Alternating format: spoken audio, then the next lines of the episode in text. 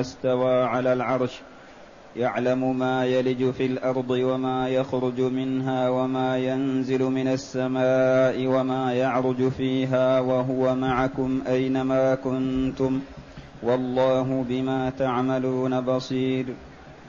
وقوله ما يكون من نجوى ثلاثة إلا هو رابعهم ولا خمسة إلا هو سادسهم ولا أدنى من ذلك ولا أكثر إلا هو معهم أينما كانوا ثم ينبئهم بما عملوا يوم القيامة. إن الله بكل شيء عليم. و... هاتان الآيتان الكريمتان أوردهما المؤلف شيخ الإسلام ابن تيمية رحمه الله. في العقيدة الواسطية لإثبات صفة المعية لله عز وجل. وهي صفة تليق بجلال الله وعظمته. فالمعية ثابتة بالكتاب العزيز كما في هاتين الآيتين وغيرهما من الآيات كما سيأتينا.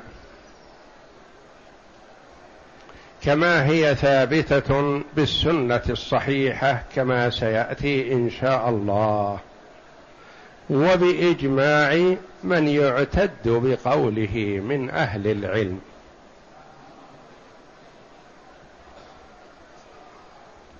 والمعية نوعان. معية بمعنى العلم والإحاطة والقهر والاطلاع. ومعية بمعنى التوفيق والسداد والحفظ وغير ذلك. وهاتان الآيتان في المعية العامة التي تعم الخلق كلهم. فهي معية عامة مع المؤمن والكافر والبر والفاجر. لأنها بمعنى الإحاطة والاطلاع والعلم والقهر. وهذه عامة لكل الخلق. ومعية خاصة كما سيأتينا إن شاء الله في مثل قوله جل وعلا إن الله مع الذين اتقوا والذين هم محسنون. إن الله مع الصابرين. لا تحزن. إن الله معنا. هذه الآيات سيأتي الكلام عليها إن شاء الله.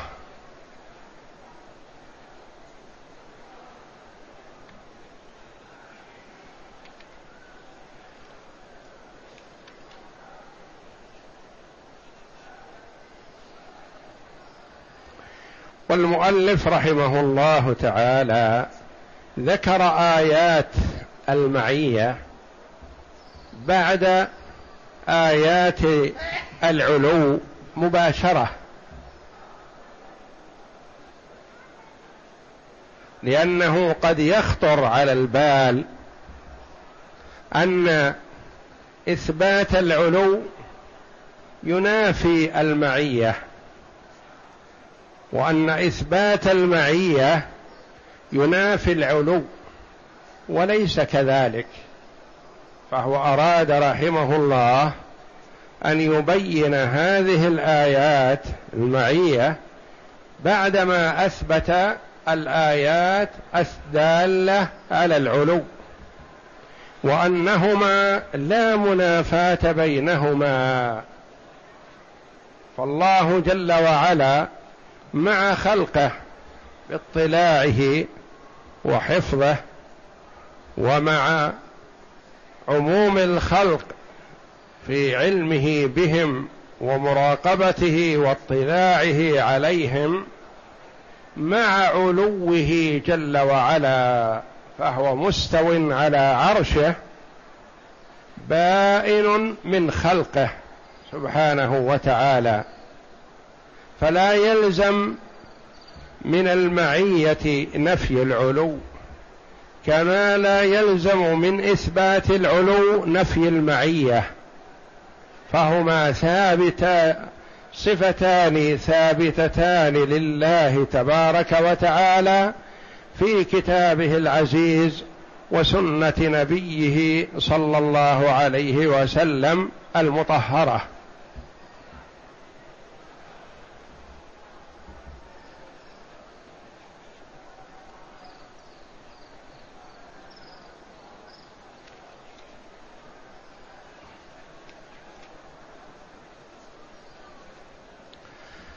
ففي قوله جل وعلا هو الذي خلق السماوات والأرض في ستة أيام ثم استوى على العرش.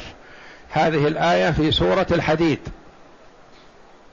يعلم ما يلج في الأرض وما يخرج منها وما ينزل من السماء وما يعرج فيها وهو معكم أينما كنتم. والله بما تعملون بصير. والآية الأخرى هي في سورة المجادلة سورة قد سمع كما سيأتي. وقوله جل وعلا هو الذي خلق السماوات والأرض إثبات الربوبية لله جل وعلا. فهو خالق السماوات والأرض وما بينهما وهو خالق الخلق كلهم تبارك وتعالى. ثم استوى على العرش. فاستواؤه على العرش جل وعلا بعدما خلق السماوات والأرض. والعرش مخلوق من مخلوقات الله.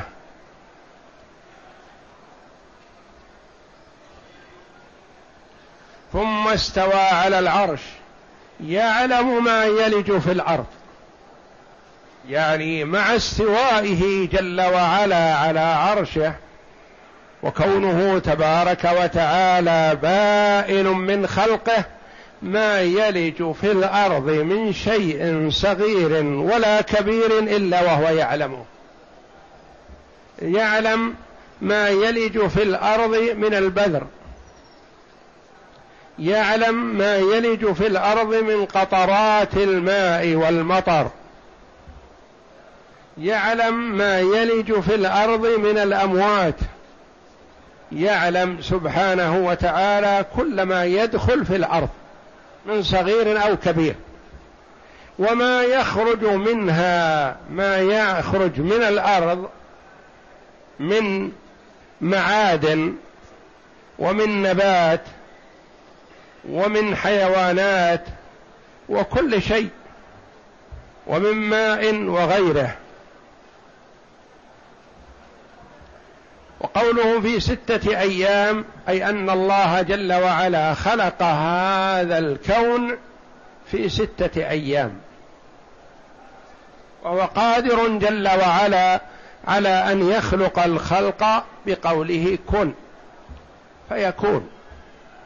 ما يحتاج إلى مواد. يوجد بقوله جل وعلا كن. لكنه خلق السماوات والأرض في ستة أيام ابتداء من يوم الأحد وانتهاء بيوم الجمعة وورد أن الله خلق آدم عليه الصلاة والسلام في آخر ساعة من يوم الجمعة. في ستة أيام ليعلم خلقه وعباده على ترتيب الأمور وعدم الاستعجال في الشيء وإتقانه وضبطه. ما يستعجل المرء فيما يريد إيجاده.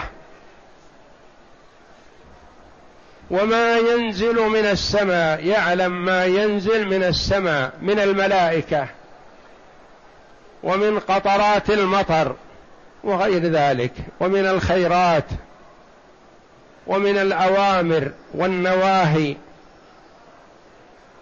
وما يعرج فيها صعود الملائكة إليها وصعود الأعمال الصالحة والأرواح الطيبة وغير ذلك مما يصعد إلى السماء.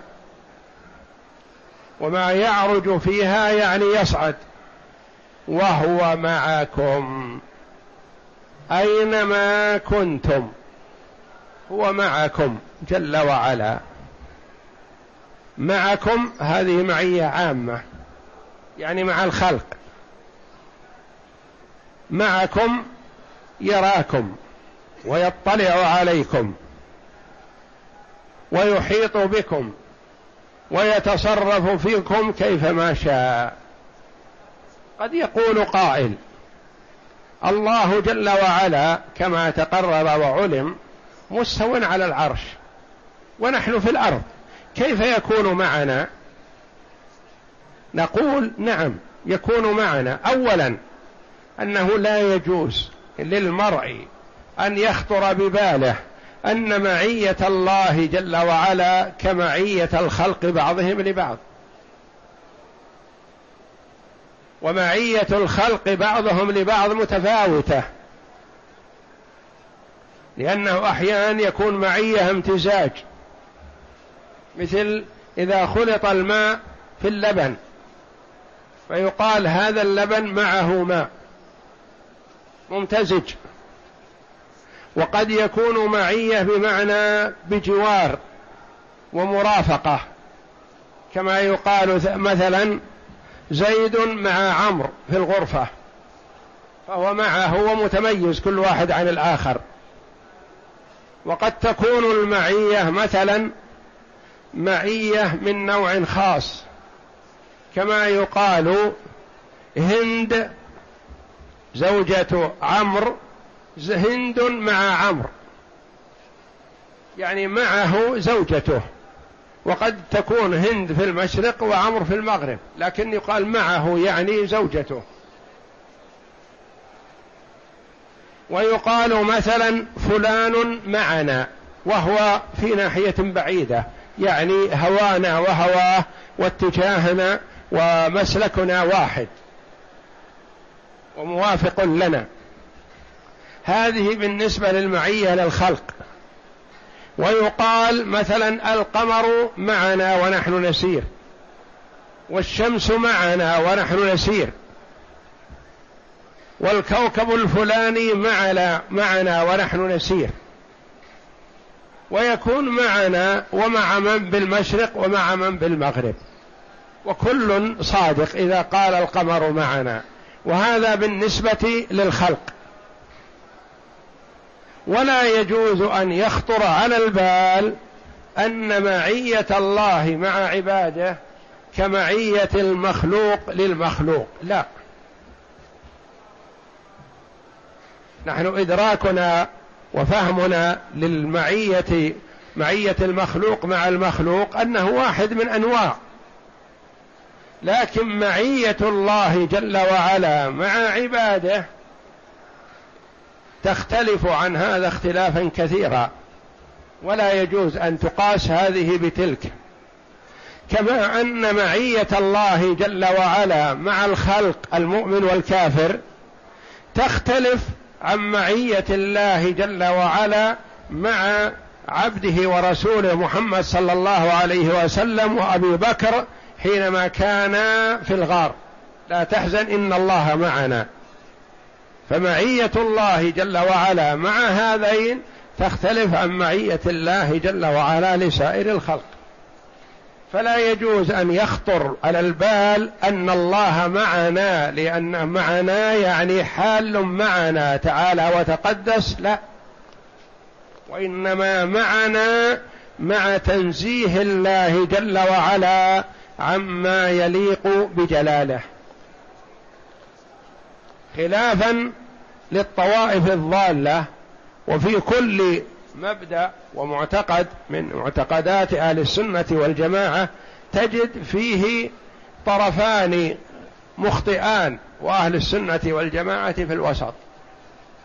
على الحق. طائفة نفت المعية مطلقا. وهم ضالون لأنهم نفوا ما أثبت الله جل وعلا لنفسه. وطائفة قالت معنا حال معنا. الحلولية الذين يعتقدون أن الله حال في كل مكان حتى لم ينزهوه عن الأماكن القذرة. تعالى وتقدس. هاتان طائفتان ضالتان. طائفة ضلت في النفي وطائفة ضلت في الإثبات وأهل السنة والجماعة وسط بين الطائفتين الضالتين. فما نفوا المعية التي أثبتها الله لنفسه. وما نفوا المعية التي أثبتها الرسول صلى الله عليه وسلم لربه. الرسول عليه الصلاة والسلام قال لأبي بكر لا تحزن إن الله معنا قبل أن ينزل القرآن.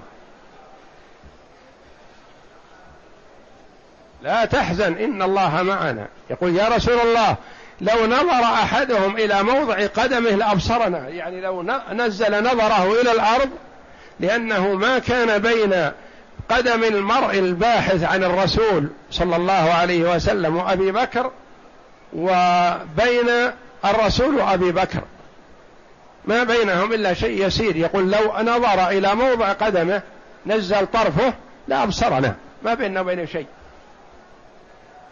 فيقول النبي صلى الله عليه وسلم لتسكين روع أبي بكر وأبو بكر رضي الله عنه خائف على النبي صلى الله عليه وسلم وهو قدم نفسه فداء للنبي صلى الله عليه وسلم لكن يخاف على النبي صلى الله عليه وسلم أكثر مما يخاف على نفسه.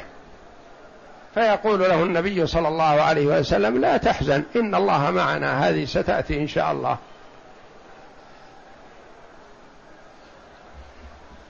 وهو معكم أينما كنتم. الخلق كلهم في قبضة الله وفي اطلاع الله وفي علم الله.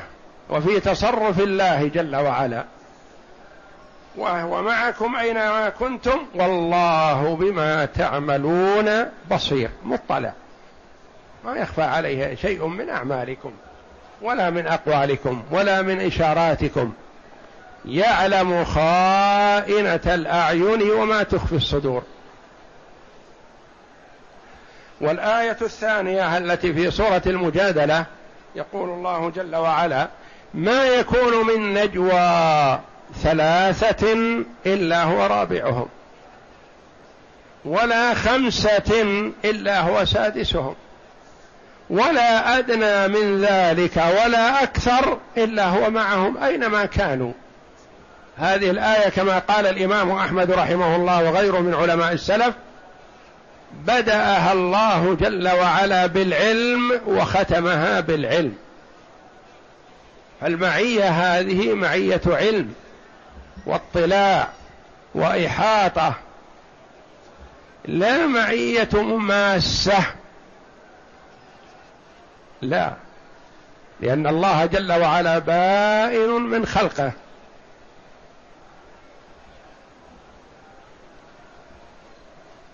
ألم تعلم أن الله يعلم ما في السماوات وما في الأرض؟ ما ألم ترى؟ ألم ترى أن الله يعلم ما في السماوات وما في الأرض ما يكون من نجوى ثلاثة إلا هو رابعهم ولا خمسة إلا هو سادسهم ولا أدنى من ذلك ولا أكثر إلا هو معهم. أينما كانوا؟ ثم ينبئهم بما عملوا يوم القيامة إن الله بكل شيء عليم.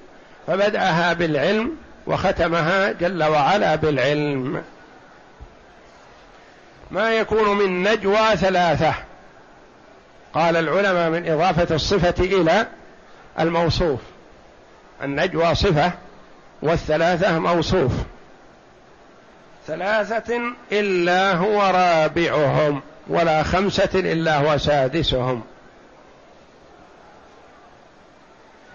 فرق العلماء رحمهم الله بين قول ثلاثة إلا هو رابعهم. وبين قول ثلاثة ثالثهم وأربعة رابعهم. قالوا إذا كان المعدود الأخير من جنس ما قبله فيكون بنفس العدد. يقال فلان ثالث ثلاثة. فلان ثالث ثلاثة يعني معه اثنان وهو الثالث. ويقال مثلا شيء ما رابع ثلاثة. فرق بين رابع ثلاثة وثالث ثلاثة. ثالث ثلاثة يكون من جنسهم. يعني إذا كان المعدود من جنس واحد. ثالث ثلاثة. ورابع ثلاثة يكون الثلاثة من جنس والرابع من جنس آخر.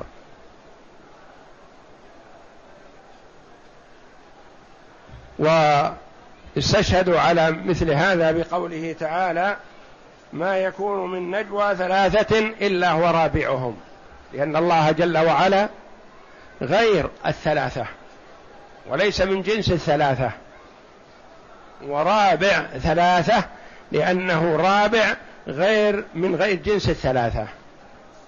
بخلاف مثل قوله تبارك وتعالى عن النصارى قالوا إن الله ثالث ثلاثة. يعني يعتقدون الآلهة ثلاثة من جنس واحد إن الآلهة من جنس واحد ثلاثة. فصار قولهم لغة إن الله ثالث ثلاثة. لأن الثلاثة جنس واحد. كلهم آلهة. تعالى الله.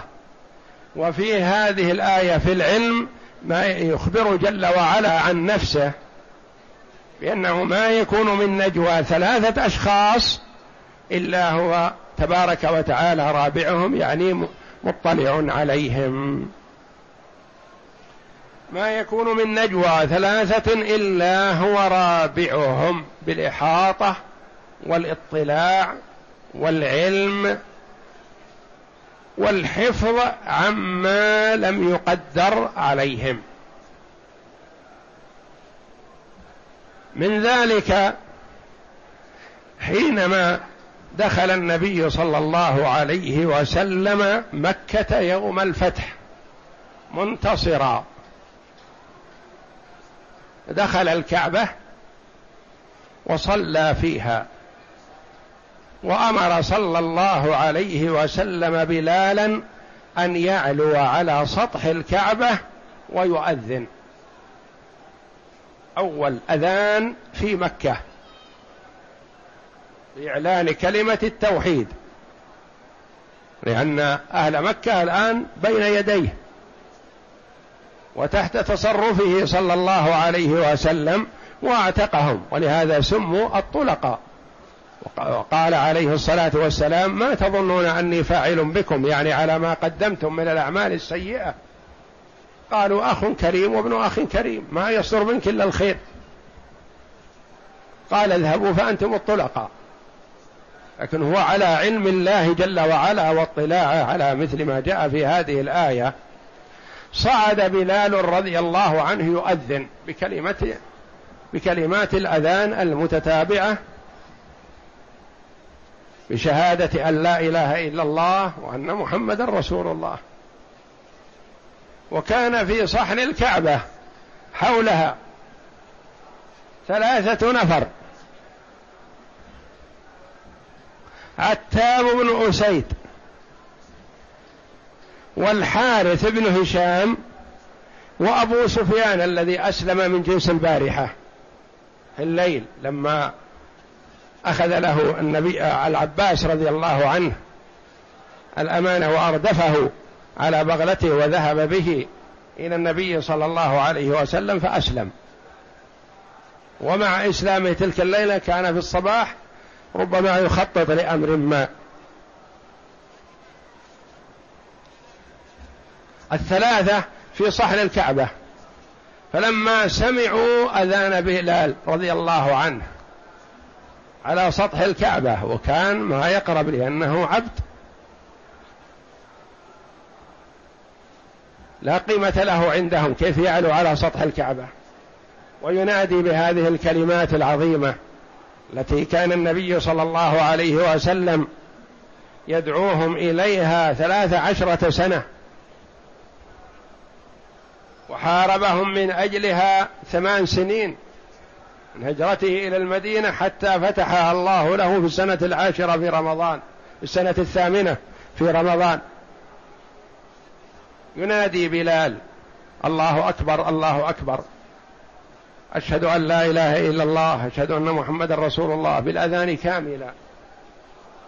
فالتفت عتاب بن أسيد فقال لصيحبيه لقد أكرم الله أسيدا حيث لم يسمع هذا فيغيظه.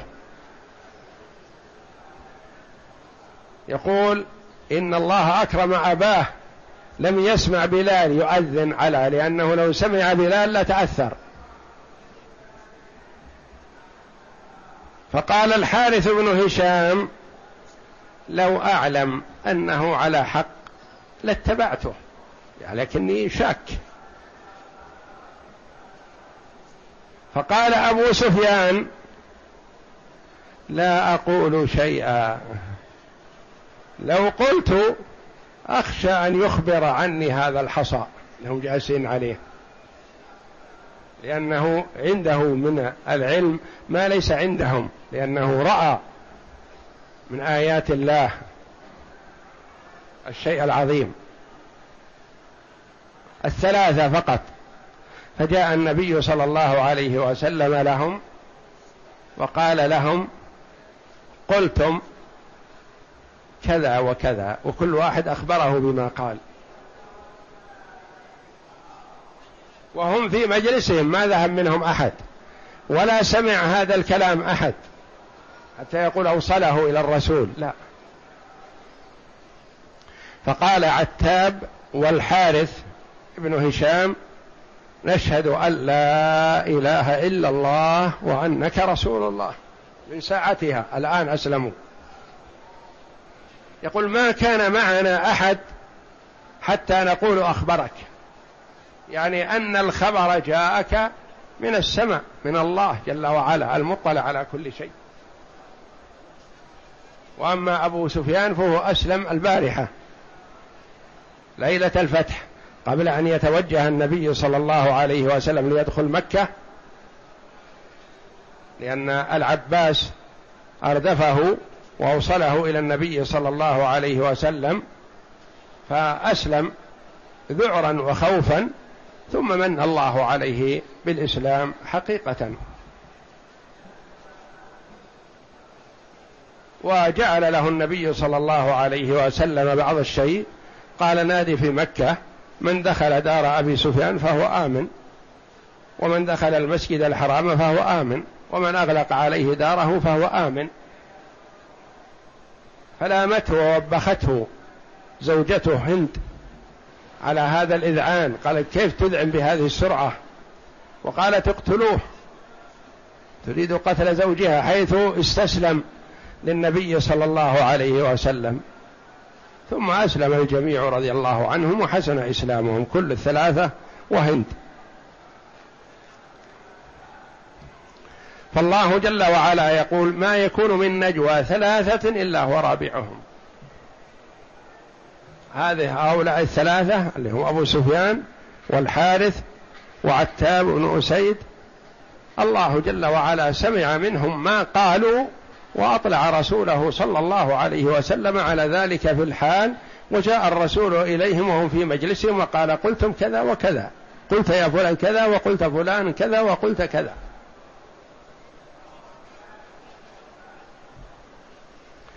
ما يكون من نجوى ثلاثة إلا هو رابعهم ولا خمسة إلا هو سادسهم ولا أدنى من ذلك ولا أكثر. يعني ليس هذا العدد فقط. الثلاثة يكون معهم فقط والاثنين لا. أو الأربعة ما يكون معهم والخمسة يكون معهم لا. ولا أدنى من هؤلاء من الثلاثة والخمسة ولا أكثر أي عدد كان إلا هو معهم أينما كانوا ثم ينبئهم بما عملوا يوم القيامة. إن الله بكل شيء عليم. لا تخفى عليه خافية تبارك وتعالى.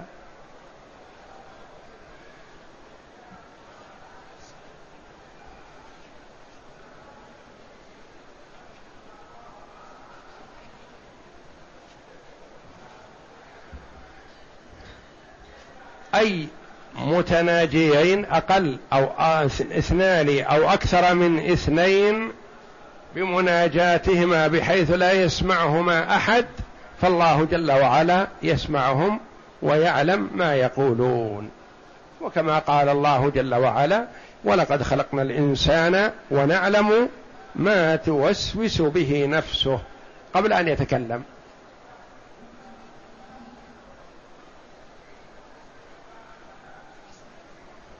كان أبو سفيان في ذلك اليوم الذي هو يوم الفتح في مجلس ما يفكر. يقول مثلا لو قاتلت محمد ما تمكن الإيمان والإسلام من قلبه. جاءه النبي صلى الله عليه وسلم وضرب صدره وقال إذا تخسر إذا تخسر. أو كما قال صلى الله عليه وسلم. أعلمه الله جل وعلا بما في نفس أبي بكر. بنفس أبي سفيان.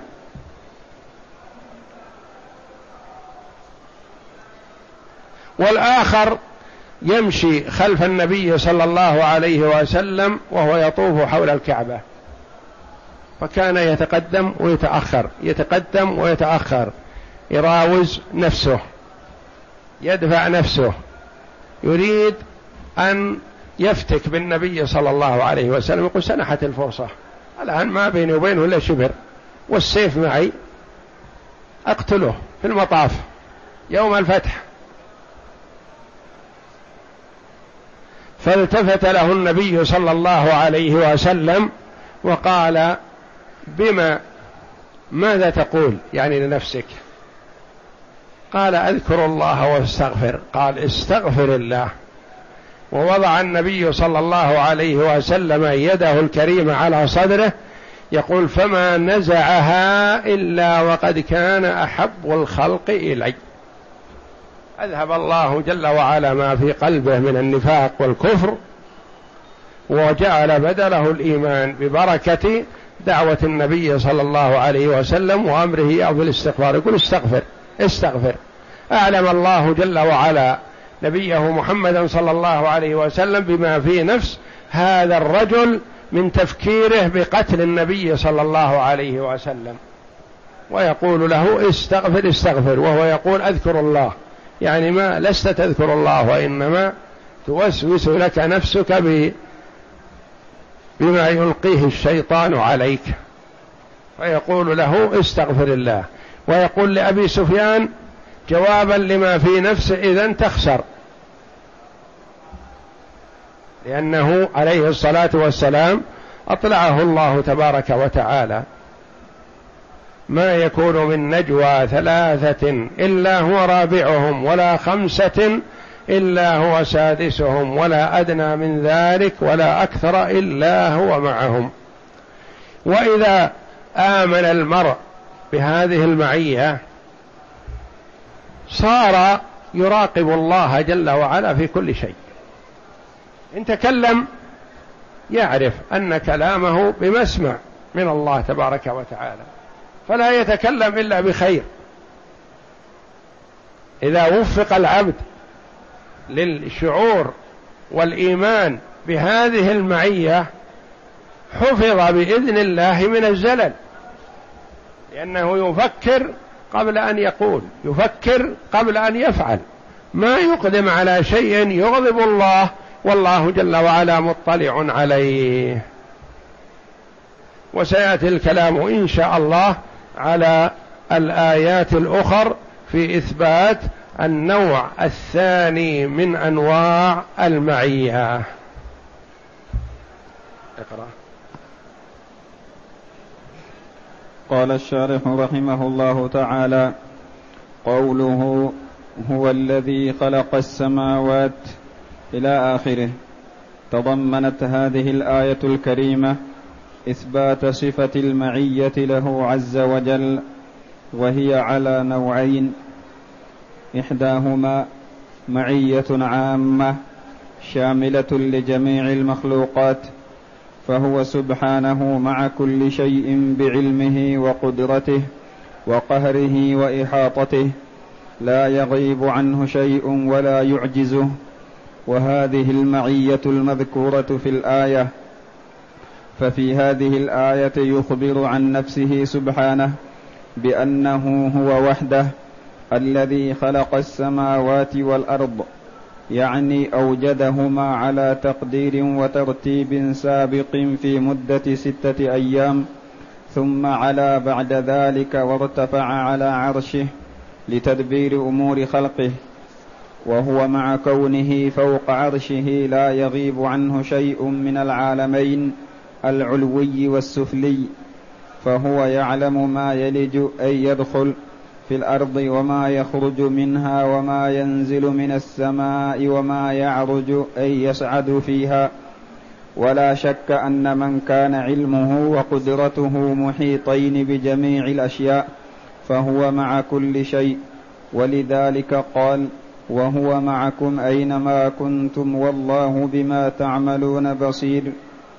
وقوله ما يكون من نجوى إلى آخره يثبت سبحانه شمول علمه وإحاطته بجميع الأشياء وأنه لا يخفى عليه نجوى المتناجين وأنه شهيد على الأشياء كلها مطلع عليها وإضافة نجوى إلى ثلاثة من إضافة الصفة إلى الموصوف والتقدير ما يكون من ثلاثة نجوى أي متناجين. والله أعلم. وصلى الله وسلم وبارك على عبده ورسول نبينا محمد وعلى آله وصحبه أجمعين.